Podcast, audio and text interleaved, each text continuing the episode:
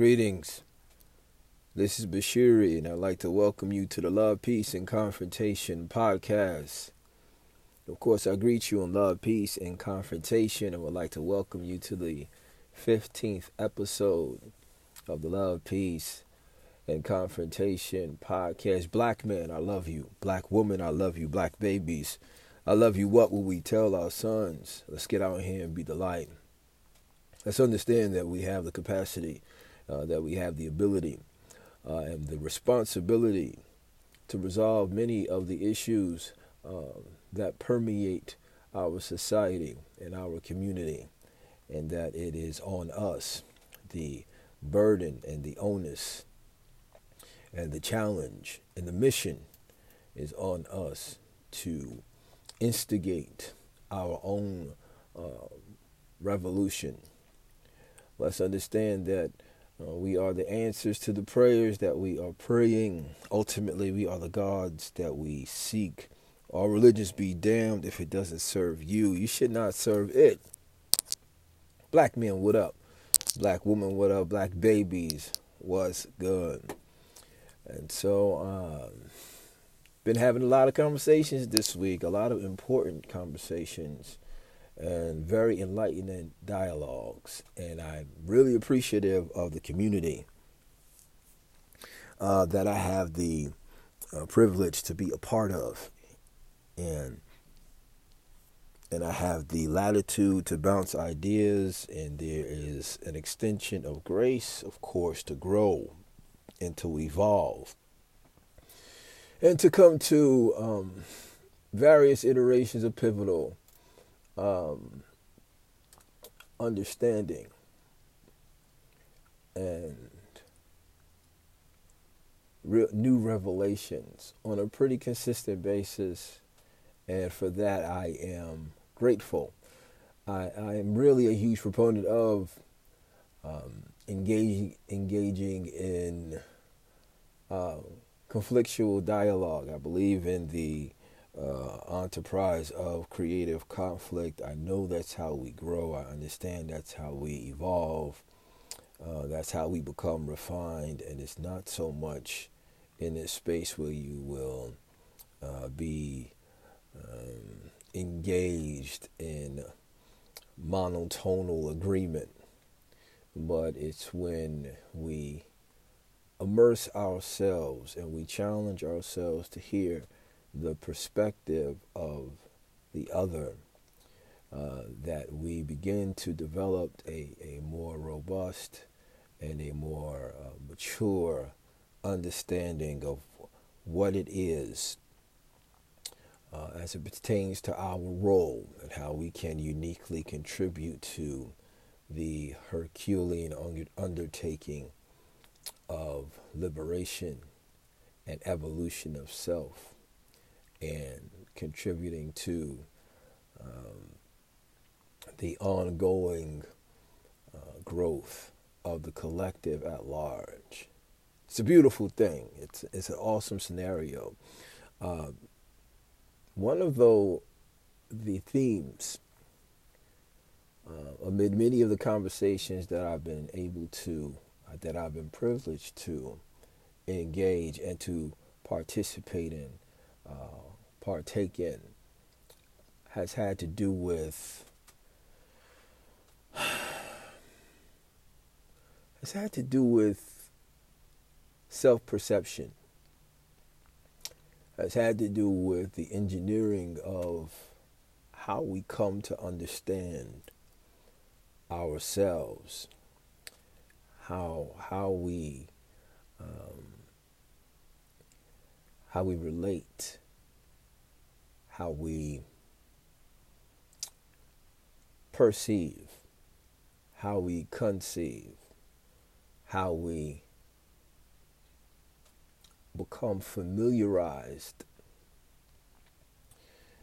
with what uh, is socially understood as the self, and understanding that the self, of course, and the individual uh, likewise are social byproducts, and there is no uh, disconnection from the entity called the self from a confluence of um, historical circumstances and social scenarios uh, that serve as the seedbed out of which the uh,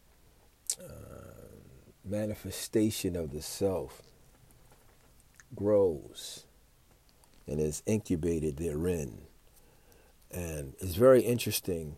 Uh, I've often said on many podcasts and in numerous conversations uh, that we're dealing in a situation, in a context, in a scenario, of course, of white oppression, domination, hegemony, uh, systemic inequity, uh, oligarchies, and systems that have put or have been put in place, um, racism. And we've often tried to denude it of its emotional uh, preoccupations and, and just to really look at it and to dissect it and to break it down to its most uh, basic uh, motivations. And understanding that it is basically motivated by uh, the acquisition of power at all costs, right? And so it's, I've often said it's the procurement of vital life resources over and against uh, the uh, development or the capacity or the ability of the targeted population to do likewise, right? Under the auspices of what competition informed by a, a paradigm of scarcity. And so when we understand that um, on the basis of that analysis, that we find ourselves in a competitive situation that requires us to logically outmaneuver those persons that we are in fierce competition with. And uh, when I'm speaking uh, on one of these panels I was on this week, I believe I was with my brothers. Is yeah, we were on a panel and we were dealing with a series of ideas that are particular to um, our community with respect to uh, what does manhood look like and where can we cultivate safe spaces? And something stood out to me that was significant. One of the brothers he um, he shared and he disclosed uh, that oftentimes we forget that we thrive or we have been able to thrive under the most intense and vehement opposition. And that's where we were forced to tap into that ingenuity, right? We were forced to tap into uh, that creative genius. Uh, we were forced by means of the opposition to survive. Um, the old adage is that necessity is the mother of invention. And so, because we were robbed and because we were uh, made bereft of many of the skills and habits of survival that were passed down and mediated to us through our culture, our folkways, our mores, our traditions, you know, stripped of that history and that learning, uh, we had to again reinvent ways uh, to survive. And we were very proficient in our endeavors to do such. And why is that? Well, it's because uh, we were able to tap into what I often suggest is uh, that inexhaustible, energetic ingenuity that's part and parcel to the melaninated mind and overall black experience, and how I'm always um, I'm always encouraging us to embody and to incarnate those kinds of characteristics that can never be completely decimated and or destroyed. All of that to say, with respect to what my brother shared while we were on that panel discussing manhood and themes that appertain to safety. And I'm going to get to that in a minute. We're really going to unpack that, hopefully, in the limited space that we have allotted to us on this here uh, podcast episode. Um, is that complacency and comfort is often the enemy of progress and development. So there has to be a healthy uh, tension, so to speak, between between peace and discomfort. Because if we become too relaxed, then many of the intangible uh, facilities that we uh, have potentialities that could develop and come to full maturation so that we are operating um, at the highest iteration of ourselves will begin to atrophy and will begin to become dormant. Now, in the context of domination, those persons who now become the hands that feed us and the hands that allegedly freed us um, become the, the same hands that orchestrate and shape and fashion the internal realities, potentialities, and real estate of what I often refer to as the psyche, the psuche, the soul. And they do it in such a way because of the power differentials uh, that allow them to have within the purview of their concerns, prerogatives, and interests to maintain their advantages and to conserve the inequities to their own benefit necessitates that we are inundated with kinds of information, misinformation, disinformation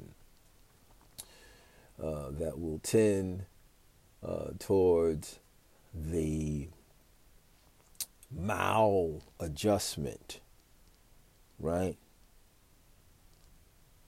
To the circumstances that we find ourselves in, such that we would be maintained in our denigrated positions on the basis of what? Rewards, punishment, accolades, and the air quotes values that are accordant with this construct that we find ourselves prisoners of. So it's very difficult uh, to speak in terms of right and wrong and all of the other adjectives that uh, imp- that are employed to depict um, and to denote the moral conversation of what is appropriate and what is expected. Hmm. Because what often happens is our group, being that we are the targeted population, we become ensnared by the very values and the morals and uh, the decency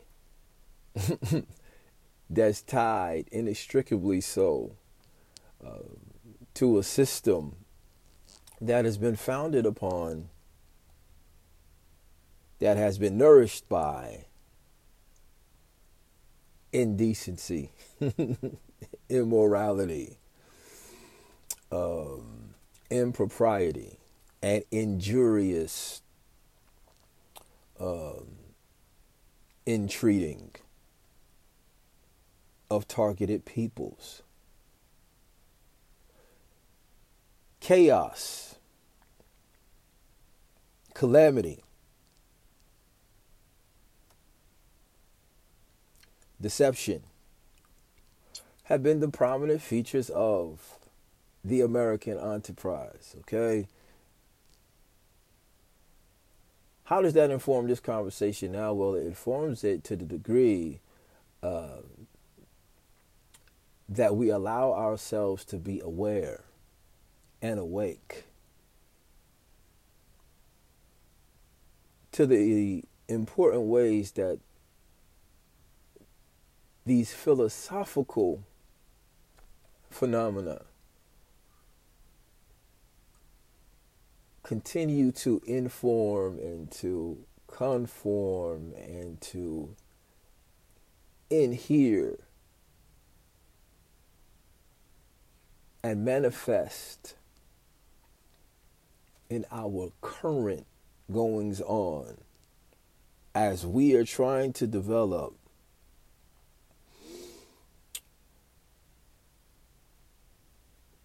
best practices to navigate the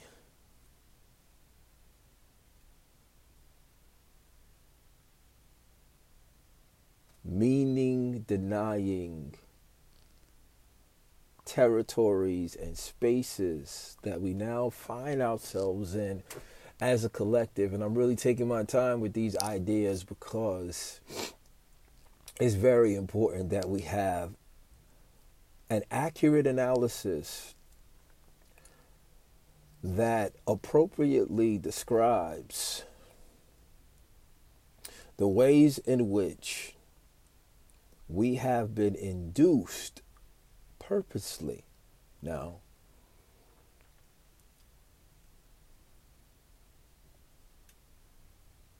we have been induced to become both warden and prisoner uh, of our own denigration, destitution, and maladjustment. I've often said that um, the prerogative of power is to streamline its energetic investment in maintaining and um, seeing that power um, without interruption is sustained and secured. And the only way to do that, when statistically speaking, in global terms, you're dealing with a majority and a giant that you have to get them to digest the delusion and the illusion and the deception that they are not Leviathan.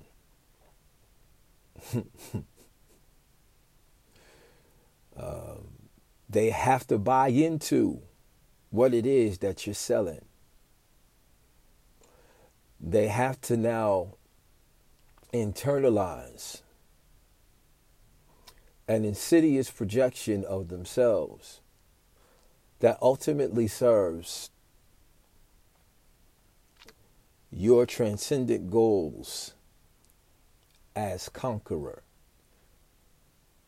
as ruler, as dominator, of their lives.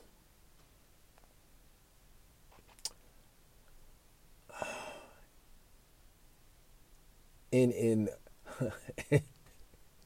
in perpetuity. um, it gets deep. It gets deep, and I'm really taking my time with these concepts because I, because I really want us to have a clear understanding of the beast that we are dealing with. Um, of course, I'm hearing the, the, echoes of the words of the late great Dr. Amos Wilson. Um, heavy conversation with him, still in conversation with him through his writings, his lectures, etc. And uh, I think I recall him saying, "The white man, our enemy, that we have to outwit and overcome." He's crazy, but he is by no means stupid. And I think it's very um, appropriate for us to understand that distinction. We're not dealing with an imbecile in our enemy. Okay, we're dealing with very intentional, calculated, patient people um, who can project in terms of centuries at a time as to what it will undertake by way of their own evolution of the franchising, as I often say, of oppression and what needs to happen uh, through the annals of history so that its visage appears one way, but its policies and its behavior continue to uh, tend towards the execution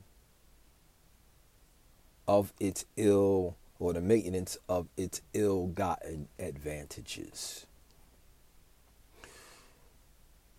And that's what we're up against. And that's why there has to be a revolution of sorts in terms of our values as a group. And again, the intangible, internal real estate, right? That informs our outlook, our worldview, and our engagement, of course, with ourselves, intra-group, and then with others, intergroup. And what that means for us as a collective moving forward as we endeavor to establish self autonomy, determination, and uh, independence. Okay. Hope you follow me. I know I know kind of dealing with um, these high philosophical themes, and I'm really I'm really hoping that I am uh, distilling the information as clearly and succinctly uh, as possible. If if that's not the case, I, I beg your pardon in advance.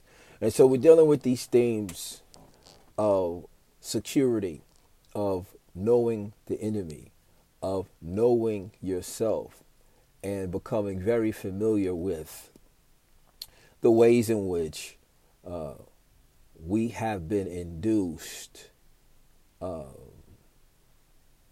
to maladjustment on the basis of the moral paradigm, okay, that is a function of immoral goals, right? To maintain ill gotten leverage under the auspices of brutal violence. And so let's deal with the relationship between chaos, uh, violence, right? And the creation uh, the crisis creation of a ruled people. Real simply, I think, I think this could carry us on for uh, the duration of the time that we have remaining, uh, uh as it pertains to this podcast episode, episode fifteen. And so, through brutal violence and confusion, okay, what happens is you create such discomfort for the targeted population, such agitation, right? That once that discomfort and that agitation and that brutality uh, has been undeniably imbibed by the targeted population, then you offer sinister solutions to those people to get them to come on board, right? Um, in collusion with your dastardly aims to rule them so that they become self oppressed. Dr. Amos Wilson again. So, in other words, you create such confusion, such alienation, such disorientation, such pain that your original intent to rule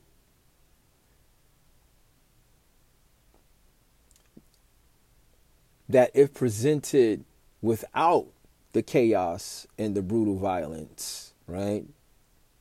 And the disorganization, alienation, disorientation would have been outright rejected. But when a group has been destabilized and they they become desperate for a remedy, even chains would would do at that at that point. If you're telling me if I contain myself, if I with you in collusion with you, in collaboration with you, uh, commit myself to becoming a comfortable prisoner.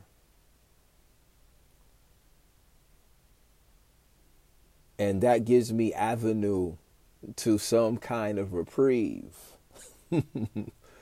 from the vehement brutality that I've more recently endured. Many people, many of our people, have signed the dotted line of that Faustian sort of a bargain, that deal with the devil, so to speak, because what they're offering is now a more polite iteration of control. A control that deceptively suggests that you will be able to practice your own volitional capacity so long as you see it our way. you adopt our game. You you you allow us to put our tongues not just in your mouth and I want you I want you to feel the the rape undertones here. Okay? that's suggestive of the language that I'm articulating now. I want you to feel the violence that the very sacrilege of it all as the sanctity of your mind is being molested and marauded because you think according to the language of your conquerors, your native tongue stripped, a foreign tongue inserted. Um, uh, in another way to phrase it, the the sodomy of your soul. You understand? Very interesting. I, I was I was uh, lamenting to my wife. You know, when I I was really thinking about uh, just the gravity of what has occurred to our people. Uh, and I was explaining to her my angst that even my thoughts and to a certain degree are or have been tarnished um, so profoundly that uh, those thoughts are thought in the language of conquerors. And it's that heavy and it's that deep because once they take that from you, your capacity to define yourself and the world that you engage by your own lexicon and according to your own terms. To a certain extent, they have succeeded in being able to rule you from the inside out because uh, you have been possessed of a foreign agency that now has colonized your mind. And so you begin to think the thoughts of your conqueror with respect to yourself. And that is the tragedy of being erased.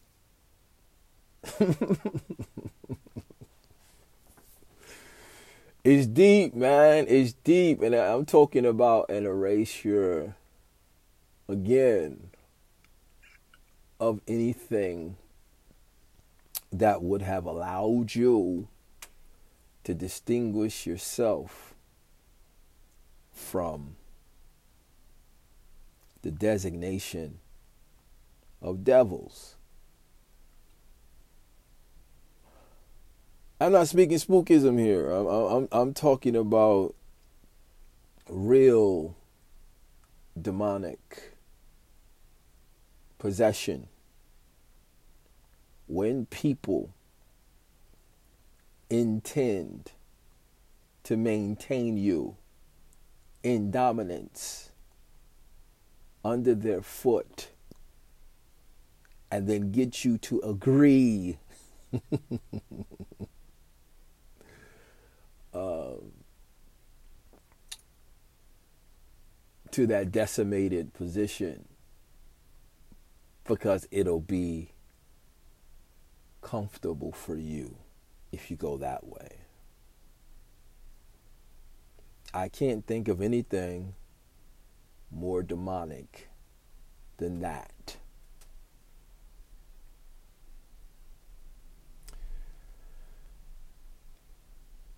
Joe Biden and Trump. Hard turn, right? And I'm only dealing with them, uh, their personalities again, um, to kind of tease out what I'm suggesting in general about the whole to do of how we have been relating to this particular group who who has designated itself in a political sense as white.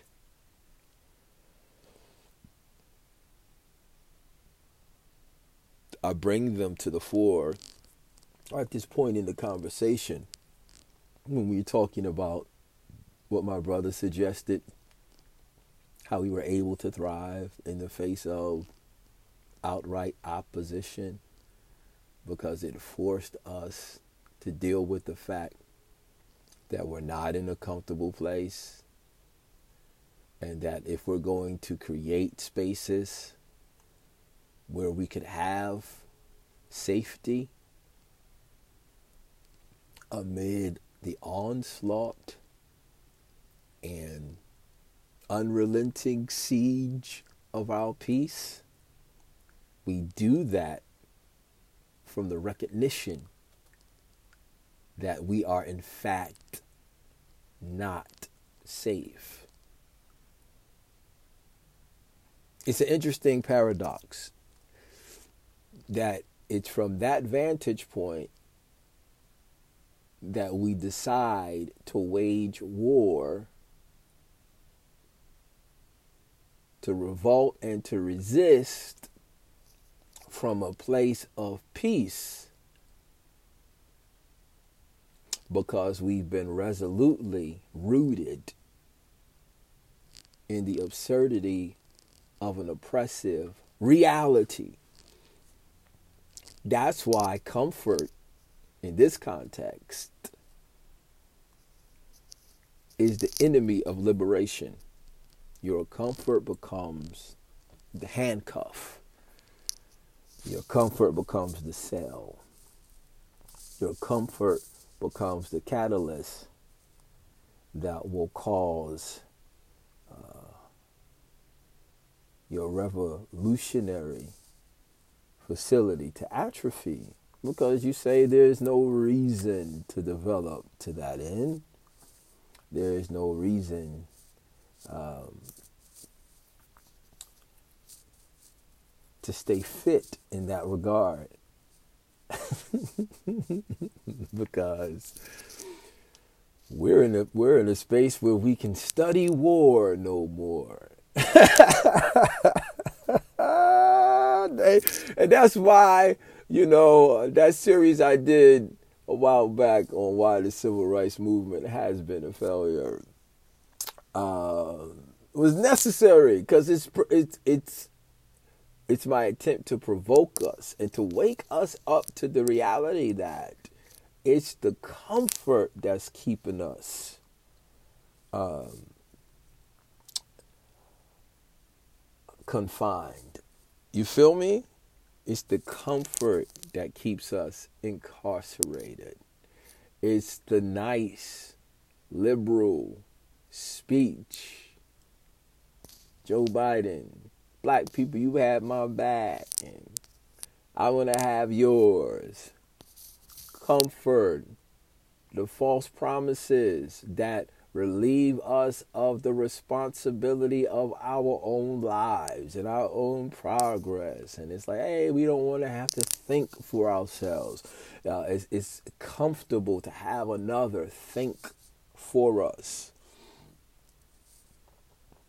and to denote for us what's good for us, right? It's comfortable. You heard me talk about the um, the paternalization of the targeted population and how we have uh, been infantilized, and a lot of us are still stuck in that infantilized state as children, not wanting to grow up. Peter Pan syndrome, you know? Toys R Us. I don't want to grow up. you know what I'm saying? Um, it's deep. It's, it's like that. And, and this conversation that I'm having is the first in a series of important and courageous conversations that have to be had in our communities because we have to deal with the world as it is. We have to deal with our circumstances as they are. There's no way around it, folks. We cannot rest on our laurels of what the people that we are in competition with call our progress. You cannot allow your enemy to determine your progress. Right? I mean, uh, that, like my grandfather would say, that's bad grammar. You know what I'm saying? You can't, like, that doesn't make sense, folks. I want us to develop right sensibility and righteous rectitude with respect to the context that we find ourselves having been born in. And then that's another feature of oppression because when you're born into it, it's normal now. Right? You don't even know that you're born into a situation where you're negated at birth and you're relegated to a certain designation that will keep you from fully developing and evolving all of your all of your potentialities and capacities. Yeah. It to a certain extent you're born dead. You're stillborn, despite the fact that you survived your birth. Because your birth with a predilection of mediocrity. I, I've done a lot of reading about, you know, the uh, what they call um,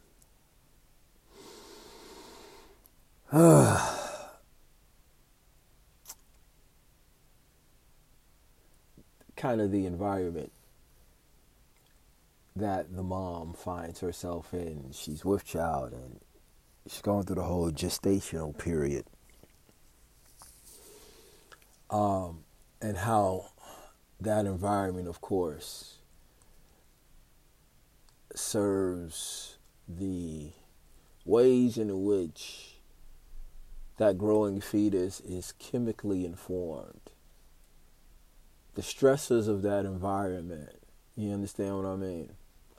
Um, in those formative spaces in the pockets of that young life that has yet to be born is informed chemically by mom. The shaping of the central nervous system, that brain, that spinal cord, and, um, and how certain dispositions become cemented biologically on the basis of social, economic, and political circumstances that mother and that father find themselves in you know what I mean? You're talking about epigenetics, you know, and it's, it's just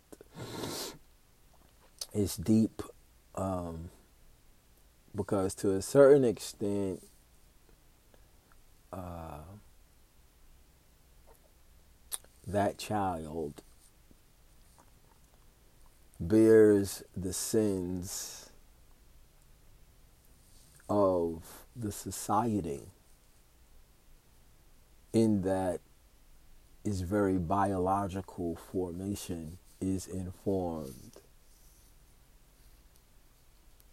by the pressures of the society. You know, and, and you could get into all of the hormonal or stress hormones that mom may feel from, again, her status in society of being part and parcel of an oppressed group and how that shapes the development of that child before it even gets here these political economic and social inequities are molesting that unborn child. That child is born into the community and then many of the experiences bring right online the destructive potentialities that have been foisted upon that unborn baby as a result of the demonic circumstances that we were all born into. It gets super deep. That's why it is incumbent upon us. And it is a matter of a moral responsibility in that sense that we not allow ourselves to be seduced or lulled to sleep by cosmetic progress and tokenism, right? Because it's that level of insidious deception that continues to deform our future progeny as we uh, propel ourselves biologically forward in time. It's deep. It's, th- these things are not.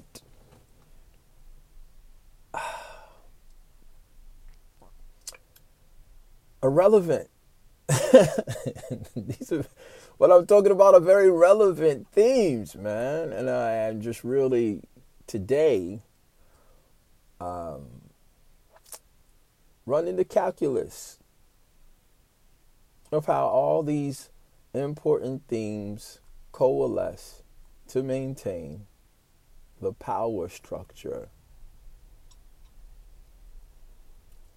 as it is to this very moment. The intentional shaping of the people you want to dominate by only allowing them to be exposed to certain kinds of information by pedestalizing uh, pathology, right? And then rewarding that pathology materially and setting that as a prestigious and transcendent goal for the young of the pathologized group to aspire to so that you can maintain the ongoing co opting of the volition of that group to choose wrongly. To choose, ear quotes, death, I mean, choose ear quotes, literally death, because it serves two functions. It allows for you to have plausible deniability. And then you can assume, if you're in the power position, an accusatory posturing towards the pathologized group and say, see, look, they are inherently pathological. See, that's why they have to be ruled. That's why they have to be controlled the whole time. The uh, power differentials allow for you to shape the circumstances and the conditions of the targeted population such that it feeds and coheres with your power concerns. It becomes complementary. They become collaborative in your efforts to dominate and decimate. So there's that feature there. You know? And then the other side of it is not only does it position you in your power position to become accusatory, but then it does something for your own collective psyche and conscious because now you become you become paragon of morality. See, I'm the hero. and I am the embodiment of what's good and what's pristine and what's pure. And so it works out for you now for your own moral sensibility that you don't have to deal with the burden of your own misdeeds when you get to blame and you create circumstances for blame to occur in the people that you so benevolent, benevolently dominate. Why did I bring up Joe Biden to bring it back and, and Trump I'm coming in for a close? Why did I bring them up? Because it's the same. They're the same person. They're just different aspects of the same program. I was talking to a friend of mine, and I'll say this and have to wrap this thing up. I don't want to go over the time. Talking to a friend of mine, and uh, was using the metaphor of the Matrix, and I was like, "You remember that time where Neo gets to the architect, and you remember how how pristine and sleek the architect looked, and he was very debonair and demure, you know what I mean? And he he was super articulate and proficient, you know. And but at the same time, he was he was callous and cold and calculated and a program, right? Um, that was malicious, that was avarice, that was um, uh, sociopathic. you know what I mean? but it was a sophisticated sociopath. And that's what power that wants to dominate ultimately wants to become. It wants to become the streamlined sophistication of, of psychopathy, you know what I mean? And it's that's what we're dealing with with the American enterprise, a sophistication of psychopathy. That's what Joe Biden and his ilk kind of represent. Hey, let's streamline the domination and the barbarity. Let's become uh, erudite and proficient and articulate and polished in our cruelty. Let's be articulated, a sophistication.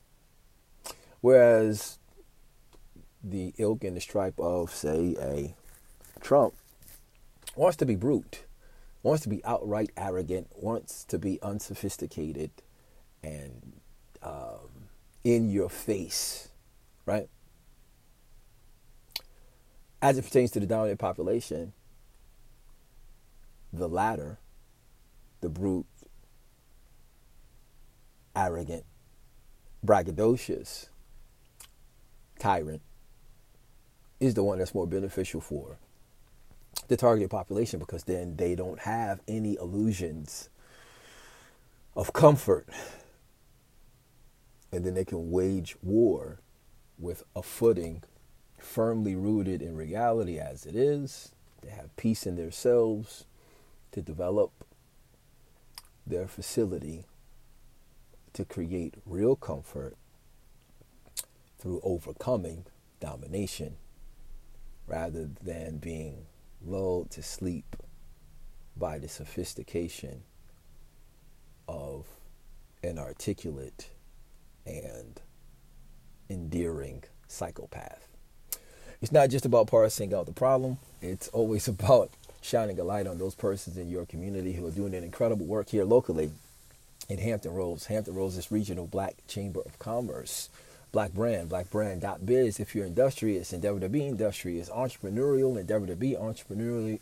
You need to link yourself with a network and a nexus of powerful, like minded individuals who have your overall economic well being in both head and heart. Black Brand.